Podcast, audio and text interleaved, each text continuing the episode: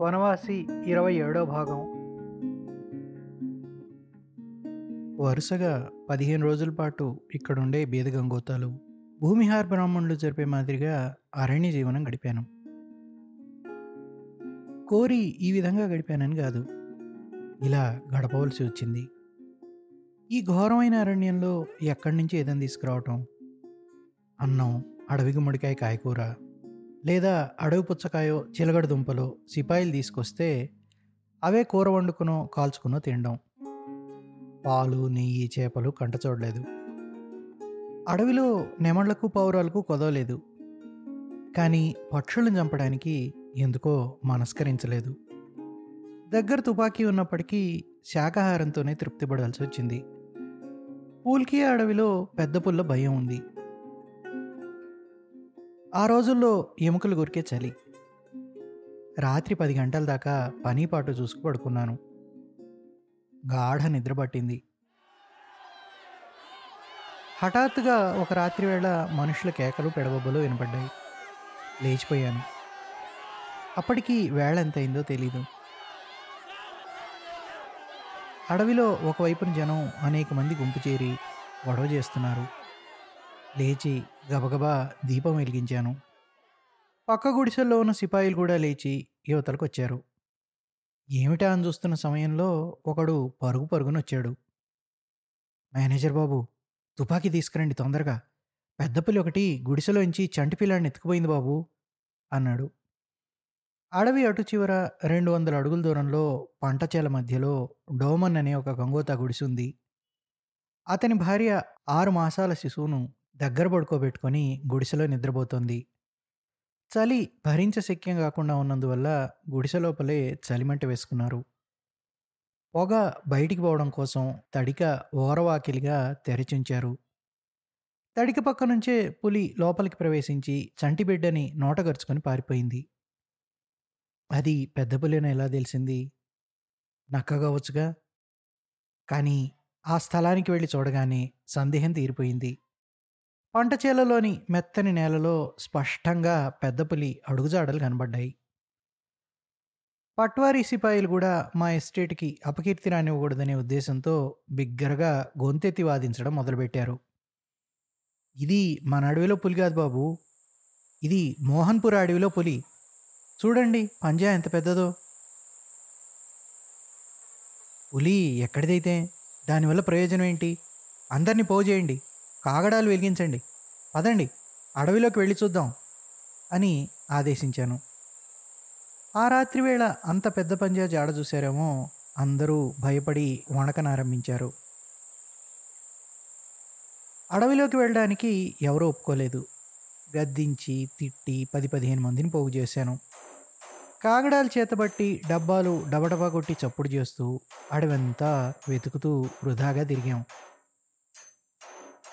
మర్నాడు పది గంటలకి మైలు రెండు మైళ్ళ దూరంలో దక్షిణంగా అడవి మధ్యలో ఒక పెద్ద చెట్టు కింద రక్తసిక్తమైన శిశు దేహావశేషం కనబడింది.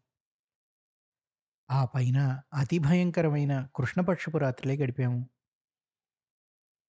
పెద్ద కచేరీ నుంచి జమాదార్ని రప్పించాను. బాంకే సింగ్ మంచి వేటగాడు. పెద్ద పుల్లల విషయం అతనికి బాగా తెలుసును. అతను చెప్పాడు మనుష్యుల్ని తినే పులి సాహసానికి అంతుండదు బాబు. ఇంకెంతమంది చావాలో ఎంతో మెలకువతో ఉండాలండి. సరిగ్గా మూడు రోజుల్లో అడవి చివర ఒక సాయంకాలం పూట పులి వచ్చి ఒక గొల్లవాడిని ఎత్తుకుపోయింది. అంతే ఇంక అందరూ నిద్రమానేశారు రాత్రులు అతి చిత్రంగా గడవనారంభించాయి. ఈ మహారణ్యం మధ్యలో గుడిసెల్లో రాత్రి పొడుగున ఓటి డబ్బాలు మోగేవి. రెల్లు పొదల నుంచి ఆకు అలందిచ్చి మంటలు వేసేవాళ్ళు. నేను బాంకే సింగ్ కలిసి తుపాకులు చేతబట్టి జాము జాముకి పహరా తిరుగుతూ ఉండేవాళ్ళం. ఒక్క పెద్ద పులేనా? ఒక రోజున మోహన్పుర రిజర్వ్ ఫారెస్ట్ నుంచి అడవి దున్నల గుంపు ఒకటి బయలుదేరి ఎన్నెన్నో పంట చేలు తొక్కివేసి ధ్వంసం చేశాయి నా కుటీరం గుమ్మం ముందే సిపాయిలు పెద్ద చలిమంట వేశారు. మధ్య మధ్య లేచి అందులో కట్టెలు వేస్తున్నారు. పక్క గుడిసెల్లో సిపాయిలు కబుర్లు చెప్పుకుంటున్నారు. నేను నా గుడిసె మధ్యలో మంచం మీద పడుకున్నాను. తల దగ్గర కంతలోంచి గాఢాంధకారం మాత్రమే కనబడుతోంది. దూరంలో తారకల క్షీణకాంతుల్లో అరణ్య శీర్షరేఖ నల్ల నల్లగా అస్పష్టంగా కనబడుతోంది. చీకటి నిండిన ఆకాశంలోకి చూస్తే మృత నక్షత్రలోకం నుంచి తుషార సమ్మిళిత హిమవాయువులు తరంగాలు తరంగాలుగా భూమికి వస్తున్నాయా అనిపిస్తోంది. పరుపు దుప్పటి కూడా చల్లబడి మంచులా ఉన్నాయి. చలిమంట ఆరిపోవస్తోంది అబ్బా ఎంత భయంకరమైన చలి. చలికి తోడు ఆరుబయట పొలాల్లో ఈదురుగాలి ఇంత భయంకరమైన చలిలో ఈ జనం ఇక్కడెందుకు నివసిస్తారు? ఇటువంటి ఆకాశం క్రింద ఆరుబయలు ప్రాంతంలో మామూలు కొమ్మలు రెమ్మలు కప్పిన గుడిసెల్లో ఈ రాత్రులు ఎలా గడుపుతున్నారు? ఇది చాలదన్నట్టు రాత్రివేళ జాగారం. అడవి దున్నల ఉపద్రవం. అడవి పందుల బాధ కూడా తక్కువ కాదు. పులులు ఉన్నాయి. బెంగాల్ దేశంలో మా రైతులు ఇంత కష్టం వర్చగలరా అంత సారవంతమైన నేల ఏ చిక్కులు కష్టాలు లేవు. గ్రామాల్లో నివసిస్తూ నిక్షేపంలా వ్యవసాయం చేసుకోవచ్చు. అయినా వాళ్ళు కూడా తమ కష్టాలు తీరడం లేదని అనుకుంటారు. నేనున్న ఇంటికి రెండు మూడు వందల అడుగుల దూరంలో దక్షిణ బాగల్పూర్ నుంచి పెండ్లాం పిల్లలతో ఒక సాలెవాడు పంట కోతల పని కోసం వచ్చి ఉంటున్నాడు. ఒకరోజు సాయంకాలం అతని ఇంటి పక్కగా వస్తూ చూశాను. వాళ్ళ కుటుంబం అందరూ మంట దగ్గర కూర్చొని చలిగాచుకుంటున్నారు వారి జీవనం గురించి బొత్తిగా తెలీదు. ఎలా ఉంటున్నారో గమనించాలని వాళ్ళ దగ్గరికి వెళ్ళాను. వెళ్ళి పలకరించాను. బాబాజీ ఏం చేస్తున్నారు? అని వారిలో వృద్ధుడు ఒకడున్నాడు అతడినే పలకరించాను. అతడు లేచి నిలబడి నమస్కారం చేశాడు. మంట దగ్గర కూర్చుని చలి కాగమని ఆహ్వానించాడు. ఇది ఈ దేశం ఆచారం. చలికాలంలో మంట దగ్గర చలిగాగమని ఆహ్వానించడం సత్కార లక్షణం. వెళ్ళి కూర్చున్నాను. గుడిసెలోకి తొంగి చూస్తే పడకలు పాత్రలు అవి ఏవీ లేవు. గుడిసె మధ్యలో ఎండుగడ్డి పరిచి ఉంది. పాత్రలని చెప్పడానికి ఒక కంచు గిన్నె ఒక లోటా మాత్రం ఉన్నాయి. బట్టలు ఎవరి వారివి ఒంటిపైనే ఉన్నాయి. ఆ పైన ఒక్క చిరుగు పేలికైనా లేదు. ఈ ఘోరమైన చల్లో పడుకోవడానికి పరుపులు బొంతలు ఎక్కడా? రాత్రివేళ ఏం కప్పుకుంటారు? వాళ్ళని అడిగాను. వృద్ధిని పేరు నచ్చేది భక్త. గంగోతా జాతివాడు. అతడన్నాడు. ఏమి? ఆ మూల కంకులు రొట్టె ఉన్నాయిగా. చూడండి ఆ మూల. నాకు బోధపడలేదు. వీటితో మంటేసుకుంటారా? నాకు బోధపడలేదని నచ్చేది గ్రహించి నవ్వుకున్నాడు. అది కాదు బాబు పిల్లలు అందులో దూరి పడుకుంటారు. మేము కూడా అవే గొప్పుకుని పడుకుంటాం.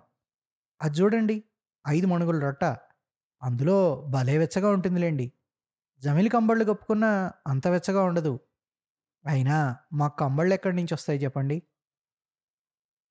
అతడు ఆ విధంగా చెప్తున్న సమయంలోనే అతని భార్య ఒక కొడుకుని నిలువెల్లా కప్పి పడుకోబెట్టింది. పిల్లవాడు ముఖం మాత్రం యువతలకు పెట్టుకున్నాడు. ఒళ్ళంతా కప్పేసుకున్నాడు. అప్పుడు నాకు మనసులో అనిపించింది. మనుష్యుల్లో ఒకరి సంగతి మరొకరికి నిజంగా ఏపాటి తెలుస్తున్నది? ఇటువంటిది నాకేనాడైనా తెలిసిన? నేటికి యథార్థమైన భారతదేశాన్ని గుర్తించాను. చలిమంటకి అటువైపున కూర్చుని ఒక యువతి ఏదో వండుతోంది. ఏమిటి వండుతున్నది? అని అడిగాను. ఘాటో అని చెప్పాడు నచ్చేది ఘాటో అంటే? ఈ మాట వంట చేస్తున్న యువతి విని అనుకుంది కాబోలు ఈ బెంగాలీ ఎక్కడ దొరికాడు? చూస్తే ఒట్టి వెరివాడలో ఉన్నాడు ఎక్కడో. బొత్తిగా మాలోకం అనుకుంది కాబోలు కిలకిల నవ్వనారంభించింది ఘాటు అంటే తెలవదా బాబు? ఘాటు అంటే జొన్నకూడు బియ్యంతో అన్నం వండుతారే అలాగే జొన్నలతో అన్నం వండితే ఘాటు అంటారు అని విశదపరిచింది ఏం కలుపుకొని తింటారు? ఇంకా ఆమె సంభాషణ సాగించింది. నవ్వుతూ ఉప్పు కలుపుకుంటాం కూర కలిపి తింటాం. ఇంకేం కలుపు తింటారో చెప్పండి. కూర వండడం అయిపోయిందా? ఇదిగో ఘాటో దింపి కూర పడేస్తాను. బఠానీలు పోగు చేసి తెచ్చాను. తర్వాత విస్మయపూర్వకంగా అడిగింది మీరు కలకత్తాలో ఉంటారా బాబు? అని. అవును. ఎలా ఉంటుందండి?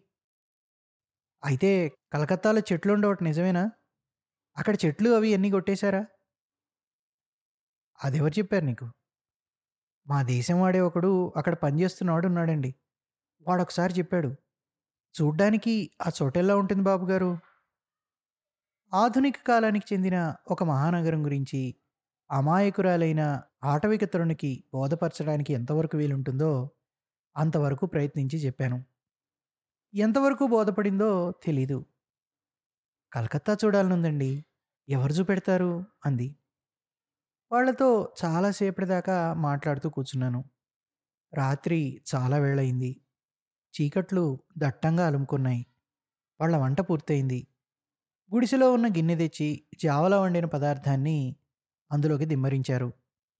పైపైన కొద్దిగా ఉప్పు జల్లి గిన్నె మధ్యగా పెట్టుకుని పిల్లలు పెద్దలు అందరూ చుట్టూ చేరి తినడం మొదలుపెట్టారు. మీరింకా మీ దేశం వెళ్ళిపోతారనుకుంటాను అన్నాను. నచ్చేది చెప్పాడు. దేశం తిరిగిపోవడానికి ఇంకా ఆలస్యం ఉంది బాబు. ఇక్కడి నుంచి ధరంపూర్ దగ్గర వరిచాల కోతలకు వెళ్ళాలి. ఈ దేశంలో వరి పండదండి. అక్కడ పండుతుంది. ఆ కోతల పని అయిపోగానే ముంగేర్ జిల్లాలో గోధుమ కోతలకు పెడతాం అవి పూర్తయ్యేసరికి జ్యేష్ఠం వచ్చేస్తుంది. అప్పుడు మళ్ళీ ఇక్కడ మీ దేశంలో పనులకు రావాలండి. తరువాత కొన్నాళ్ళు సెలవు. శ్రావణ భాద్రపద మాసాల కల్లా జొన్న పంట సిద్ధంగా ఉంటుంది. జొన్న అవగానే మిను. తర్వాత ధరంపూర్లో కార్తీక మాసం తోట పనులు. మేము ఏడాది పొడుగు ఇలాగే దేశాలు తిరుగుతూ ఉంటామండి. ఎక్కడి పంట సిద్ధంగా ఉంటే అక్కడికల్లా వెళ్ళిపోవడమే. లేకపోతే మాకు తిండి ఎలా గడుస్తుందండి? ఇల్లు ఊరు ఏది లేదనమాట. ఈ మాట ఆ యువతి జవాబిచ్చింది. ఆమె వయసు ఇరవై నాలుగు ఇరవై ఐదేళ్ళు ఉండొచ్చు. బాగా పుష్టిగా బొద్దుగా ఉంది. నిగనిగలాడే నల్లని ఛాయ. మాటలు బాగా చెప్పగలదు. మాట్లాడే తీరు కంఠస్వరం కూడా దక్షిణ బీహార్లో పల్లెవాసులు మాట్లాడే హిందీలాగే ఇంపుగా ఉంటాయి. ఆమె ఇలా చెప్పింది ఎందుకు లేవు బాబు? అన్నీ ఉన్నాయి. కానీ అక్కడే కూర్చుంటే మాకు గడవదండి. వేసవికాలం ఆఖరి రోజుల్లో అక్కడికి పెడతామండి శ్రావణం మధ్యదాకా ఉంటాం అక్కడ. తరువాత దేశాల మీద బయలుదేరుతాం. మా పనులన్నీ పరదేశాల్లోనేనండి. పైగా ఈ కొత్త కొత్త దేశాలు తిరగడం ఎంత సరదాగా ఉంటుందనుకున్నారు? ఇదిగో చూడండి. ఇక్కడ కోతలు అయిపోగానే ఎన్ని దేశాల నుంచి ఎంతమంది జనం వస్తారో చూదురు కానీ ఏమి ఆటలో ఏమి పాటలో భోగం వాళ్ళు పగటి వేషగాళ్ళు తోలు బొమ్మల వాళ్ళు ఎంతమంది వస్తారో లెక్క ఉండదండి. ఇవన్నీ మీరు చూడలేదల్లే ఉంది. మీరు మాత్రం ఎలా చూస్తారు? ఇక్కడంతా ఘోరమైన అడవేగా. ఇప్పుడు ఇప్పుడే వ్యవసాయం మొదలుపెట్టారు. ఇదిగో ఇంకా పదిహేను రోజుల్లో అందరూ వచ్చి పడతారు. అందరికీ డబ్బు సంపాదించుకునే రోజులు ఇవి. నలుదిక్కుల నిర్జన ప్రాంతం. దూరాన గ్రామాల్లో డబ్బాలు చప్పుడు చేస్తున్నారు. చీకట్లో ఎక్కడో. పిల్లామేకాతో వచ్చి ఈ మహారణ్యంలో క్షుద్రమైన ఈ గుడిసెల్లో నివసించాలంటే ఎంత సాహసం కావాలి అనిపించింది. ఇటువంటి గుడిసెలో నుంచే నిన్నగాక మొన్న పెద్ద పులి ఒక చంటి బిడ్డను ఎత్తుకుపోయింది. మరొక సంగతి కూడా గమనించాను. ఇక్కడ పరిస్థితి పూర్తిగా తెలిసిచ్చిన వాళ్ళు గారందరూ. అలాగని కొంత తెలియకపోనూ లేదు. అంత మాత్రంలో కంగారు పడిపోరు. ఇంత రాత్రి వరకు ఈ ఆరు వైల్లో కూర్చుని కబుర్లు చెప్పుకుంటూ వంట గంట చేసుకుంటున్నారు. నేను చెప్పాను. మీరంతా కొంచెం జాగ్రత్తగా ఉండాలి. మనుషుల్ని తినే పెద్ద పులి ఒకటి తిరుగుతోందని తెలుసా? మనుషుల్ని తినే పెద్ద పులి అంటే చాలా ప్రమాదం. దానికి రోషం ఎక్కువ. గుడిసె ముందు వంట వేసుకోండి. వేసుకొని గుడిసె లోపలే పడుకోండి. అడవి బాగా దగ్గరలో ఉంది. రాత్రి అపరాత్రి. అంతలో ఆమె అందుకుంది బాబు ఇవన్నీ మాకు అలవాటు పోయినాయండి. ఊర్నియా జిల్లాలో కోతల రోజుల్లో అడవి ఏనుగులు వచ్చి పడతాయండి. ఆ అడవి మరీ ఘోరంగా ఉంటుంది. పంటలు కోసే రోజులకి గుంపులు గుంపులుగా వచ్చేస్తాయి అడవి ఏనుగులు. వచ్చి చేలు తొక్కేస్తాయండి. మంటలో కొన్ని చితుకులు వేసి ఆమె ఇంకా ముందుకు జరిగి కూర్చుంది. అప్పుడు ఒకసారి మేము అఖిలకుచా పర్వతం కింద ఉన్నాం ఓ రోజు రాత్రి వేళ ఓ గుడిసె బయట ఎట్పులు వినబడ్డాయి. ఏమిటా అని చూస్తే యాభై అడుగుల దూరంలో నాలుగైదు అడవి ఏనుగులు చీకట్లో నల్లగా కొండల్లా నిలబడి ఉన్నాయి. మా గుడిసె వైపుకే వస్తున్నాయి. నేను వంట గింట ఇంట్లో పడేసి సంటివాడిని చంకనెత్తుకొని పెద్దపిల్ల చేయబట్టుకుని యువతలకొచ్చేశాను. దగ్గరలో ఎక్కడా మనుషులు లేరు. యువతలకొచ్చి చూసేసరికి ఏనుగులు ఎందువల్లో నిలబడిపోయాయండి. భయంతో నాకు గొంతుక ఎండిపోయింది. ఏనుగులు సరిగ్గా మమ్మల్ని చూడలేదు రక్షించి. అవి దూరంలో ఉండే మనుషుల్ని పసిగట్టగలవండి. అయితే అప్పుడేమో గాలి మరోవైపు విసురుతోంది కాబోలు ఏమైతేనే అవి ఇంకోవైపు వెళ్ళిపోయాయండి. అబ్బా! ఆ రాత్రి పొడుగున అదే పనిగా డబ్బా మోగిస్తూ మంట వేసుకుని కూర్చున్నామండి ఏనుగుల భయానికి. మరి ఇక్కడేమో అడవి దున్నల భయం. అక్కడేమో అడవి ఏనుగుల భయం. అన్నీ మాకు అలవాటైనాయండి. రాత్రి చాలాసేపు అయినందువల్ల ఇంకా లేచి ఇంటికి వెళ్ళిపోయాను.